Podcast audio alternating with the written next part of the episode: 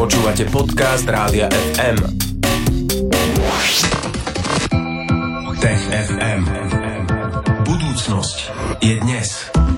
Tomáš Prokopčák je spolu s nami v štúdiu Rádia FM. Uh, už sme sa privítali, ale vítame sa znovu, pretože vítania nie je nikdy dosť. Ahoj Tomáš. Ahoj. Vítajú nás. No, budeme sa dnes rozprávať uh, o dinosauroch a asteroide, čo nie je samozrejme žiadna novinka, vieme, že sa to stalo, ale niečo nové sme zistili, že sa stalo pred 66 miliónmi rokov. Nové sa stalo to, že vedci zistili pod akým uhlom ten asteroid, alebo dva asteroidy, záleží od ktorej hypotézy, dopadli na našu planétu. To znie ako taká akademická debata, ale v skutočnosti je to veľmi dôležité, pretože od toho, pod akým uhlom, s akou energiou, akou rýchlosťou to teleso narazí do našej planéty, od toho sa odvíja hrozne veľa vecí. Napríklad, aká veľká katastrofa bude nasledovať. Uh-huh. No, ale toto by ma zaujímalo, že ako zistili, ako, pod akým uhlom padol nejaký asteroid pred toľkými miliónmi rokov. Uhlomer na to asi nemohli použiť. Taký veľký a trošku softverový použili. E, my máme kráter, my vieme, kde to teleso dopadlo. Na Jukatanskom polostrove v Mexiku dnešnom a na pobreží, ten kráter má 200 kilometrov, ale na pobreží je, sú pozostatky z toho. Čas je v mori a čas je na súši. Čiže tam sa vieme vybrať, nie my traja, ale teda výskumníci sa tam vybrali a tí geológovia skúmajú tú oblasť. To je prvá polovica tej odpovede. A druhá polovica tej odpovede je, že my vieme, ako ten kráter vyzerá.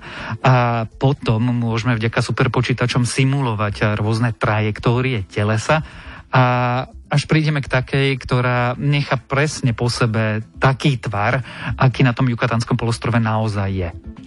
No, čo teda, eh, ako to prebiehalo eh, celý ten, eh, ten prieskum, to, čo sme zisťovali, to, čo je nové. Um, ty si to už načrtol, ale akým spôsobom sa dopatrali veci k zisteniu, ktoré je nové, ktoré je prevratné? Tá prvá vec je, že v roku 2016 použili alebo robili sondy. Hm, keď to veľmi zjednodušíme, tak vrtali do skaly, aby zistili, z akého zloženia je tá skala. Nakoniec sa ukázalo, že dôležitou súčasťou toho, čo bolo vychrlené do atmosféry našej planety, bol sadrovec tam je dôležitá jedna súčasť a to je síra, ktorá v tom je. A keď sa síra dostane do atmosféry a keď sa je dostane určité množstvo, tak nasleduje niečo, čo voláme nukleárna zima. Jednoducho máme prachové častice a chemické častice v atmosfére a nasleduje veľké ochladenie. A my dnes vieme, že náraz bol iba spúšťač ďalších udalostí.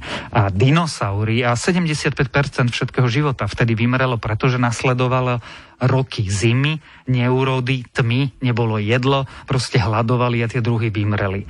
No a teraz e, tí výskumníci na základe týchto údajov a tých výsledkov modelovania ukázali, že to teleso, ktoré narázilo pred tými 66 miliónmi rokov do našej planéty, dopadlo pod takmer najhorším možným uhlom, čiže dôsledky toho dopadu, množstvo materiálu vyvrhnutého do atmosféry, ktoré prekrylo planétu a zabránilo slnečnému svetlu dodávať energiu, bolo takmer maximálne možné. Uh-huh.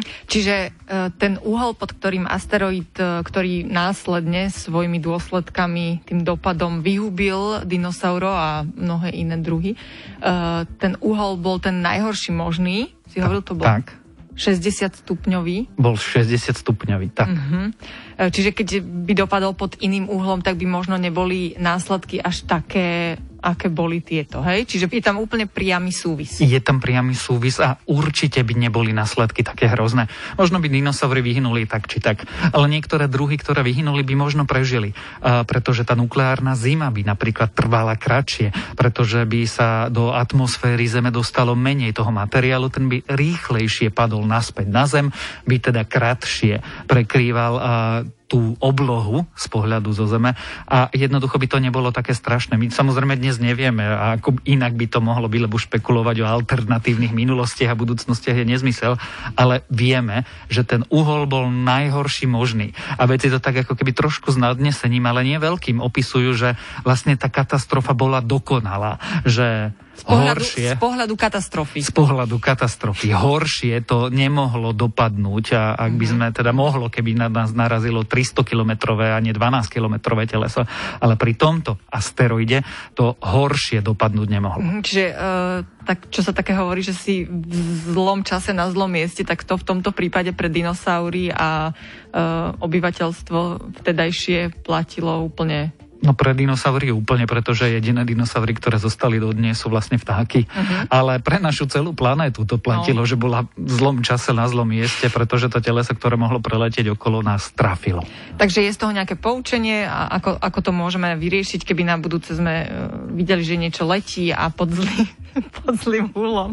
To je vlastne poučenie, lebo keby sme videli, že niečo letí a vieme dorátať trajektóriu a vedeli by sme pod akým uhlom dopadne na našu planetu, tak by sme vedeli presnejšie odhadnúť dôsledky takéto katastrofy.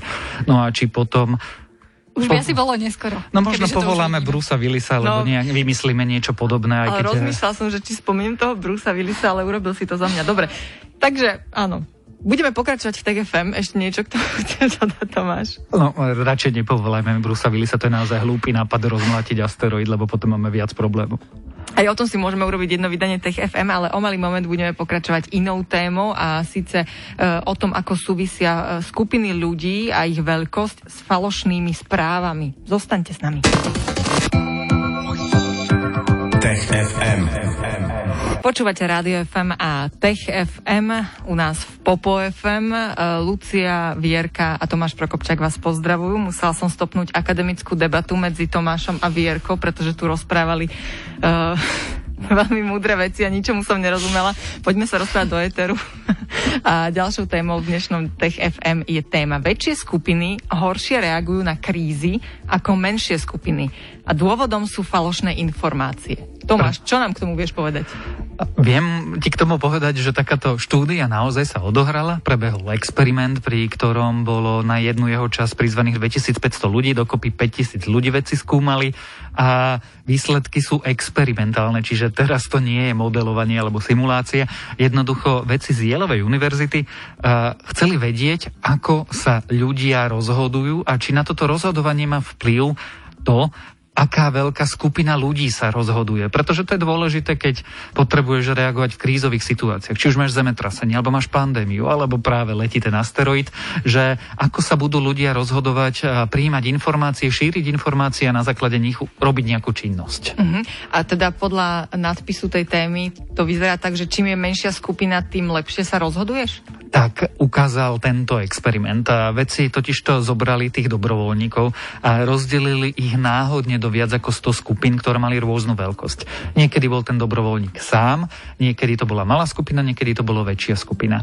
A potom vedci im platili a potom dostávali viac peňazí, menej peňazí a tak ďalej. Jednoducho simulovali tú situáciu, že máš tlak, nemáš dosť informácií, teraz prichádza katastrofa, ty musíš vedieť, či to je naozajstná katastrofa alebo iba domnelá katastrofa a urobiť nejaké rozhodnutie, teda evakuovať, ako utekať sa, ukryť, alebo teda nechať to tak, lebo však nič sa vlastne nedeje. A sledovali, čo budú robiť tí ľudia. A ukázali sa dve veci. Prvá je, že ľudia úplne spontánne si vybudovávali nejaké sociálne siete alebo väzby medzi jednotlivými členmi tej skupiny, čo je logické, pretože ľudia sa navzájom rozprávajú. A potom tá druhá vec ich trochu prekvapila a to, že mm, čím bola tá skupina väčšia, tie rozhodnutia poprvé trvali oveľa dlhšie a po druhé boli čoraz častejšie nesprávne. No a to je možno aj taký uh, dobrý signál, že čím väčšia skupina bola, tým viac museli um, komunikovať o tom, o tom probléme mm-hmm. a medzi sebou si vzájomne nejako overovať uh, pravdivosť. Čiže možno to smeruje aj k tomu, že tí uh, ľudia boli skeptickí. Boli skeptické. Veci urobili ešte takú jednu vec, že jeden člen tej skupiny bol niečo ako expert. Oni simulovali, že keby sme mali odborníka, to konzílium, mm-hmm. ktoré akože naozaj vie, ako to bude, čo sa bude diať v tej skupine. A ona sa práve ukazovalo, že kým boli tie skupiny malé, tak ľudia dôverovali tomu expertu. To vy. Ale keď narastali tie skupiny, tak akože vždy sa v skupine objavili aj nejakí tí jednotlivci, ktorí neverili tomu, čo sa deje a to bude celé inak a oni nám klamú a začali si vymýšľať. No a tieto falošné informácie sa v tej skupine šírili a ľudia v tej skupine začali pochybovať. A keď začali pochybovať, tak neboli ochotní urobiť akciu. A keď neurobíš akciu, tak neujdeš pred krízou. Takže sa ukázalo, že títo mali oveľa väčší problém, keď došla katastrofa. Uh-huh. Tomáš, ale teda títo ľudia vedeli, že ide o experiment, že to nie je naozaj, nemôže to byť e, skreslené? Myslíš si, že takto isto by sa to fakt udialo, aj keby prišla naozaj katastrofa? Ja sa obávam, že bohužiaľ ľudská povaha je stále rovnaká. A keď sa pozeráš na veľkú skupinu, nie na jednotlivcov, a, a presne toto sa udeje, napokon to vidíme na sociálnych sieťach, vidíme to pri súčasnej pandémii, že čas ľudí jednoducho ani neverí, že existuje nejaký koronavírus a mhm. časť odmieta očkovanie a časť odmieta nosiť rúška a tak ďalej. Jednoducho vždy máš nejakých jednotlivcov, ktorí si myslia, že sú múdrejší ako tí odborníci. No a potom sa ukazuje napokon aj na tomto experimente, že ono to tak funguje. Z toho, čo si povedal, mi vyplýva, že e, čím viac odborníkov na skupinu, tým lepšie. To znamená, že viacej vedcov by sme mali mať spoločnosti. Asi by to pomohlo, ale vedcov nemôžeš mať nekonečné množstvo a skupiny budú vždy rôzne veľké. A skôr je zaujímavý ten mechanizmus toho šírenia tých falošných informácií a že sa s tým prakticky nedalo nič robiť ani v tomto experimente, lebo nezabúdajme, že tí ľudia sa navzájom nepoznali. Boli to, že cudzí ľudia a aj tak uverili nielen tomu odborníkovi, ale aj tomu pochybovačovi. Čas ľudí vždy uverila pochybovačovi, mhm. pretože ono, ten experiment bol tak namodelovaný, že, že ľudia strávili strácali peniaze, keď e, sa snažili újsť. A potom ich získavali naspäť, keď sa ukázali, že sa rozhodlo správne, ale to bolo to riziko, že strátim teraz peniaze a čo keď ich nedostanem, čo keď žiadna katastrofa sa neblíži a tak ďalej. Jednoducho boli takí, akože tým bolo nasimulované tá skutočná uh, svet, skutočná udalosť. Mm-hmm. No a ukázalo sa, že áno, keď, keď tí ľudia začnú pochybovať, keď tých pochybujúcich je dosť, tak uh, to spomaluje rozhodovacie procesy. A pochybovanie je bolo prírodzené, lebo to vysvetlenie, keď sa veci akože pýtali sa ich, že prečo teda ľudia veria cudziemu človeku a nie tomu odborníkovi, no jednoducho ľudia neradi veria alebo sa rozhodujú alebo prijímajú informácie, ktoré e, nesúhlasia s tým, čo, o čom sú už presvedčení, ktoré sú im nepríjemné, nepohodlné. No a teraz akože Dobrý príklad je presne pandémia. Veď ja nevidím ten vírus, tak prečo by som ja mal eh, sa akože obmedzovať? Prečo by som mal zostať sedieť doma? Prečo by som sa mal sociálne izolovať? Veď eh, to je nepohodlné a ja nevidím, že ľudia ležia na ulici, tak čo sa deje? No a presne toto ukázal aj ten experiment, že jednoducho ľudia si prispôsobujú realitu tomu, čo je pre nich pohodlné, nie tomu, čo je pravdivé. Uh-huh. Ale to teraz musím uh Tomáš trošku znegovať, pretože pre mňa by bolo veľmi pohodlné, keby si tu rozprával ešte ďalšiu pol hodinu, lebo rozprávaš veľmi zaujímavo, ale nepohodlne ťa posielam preč, pretože dnešné Tech FM je na konci. Ďakujeme ti a tešíme sa opäť o týždeň vo štvrtok po 15. Maj sa pekne, Tomáš, ahoj. Ahoj. ahoj. Tech FM. Stream, živé vysielanie a playlisty nájdete na www.radiofm.sk.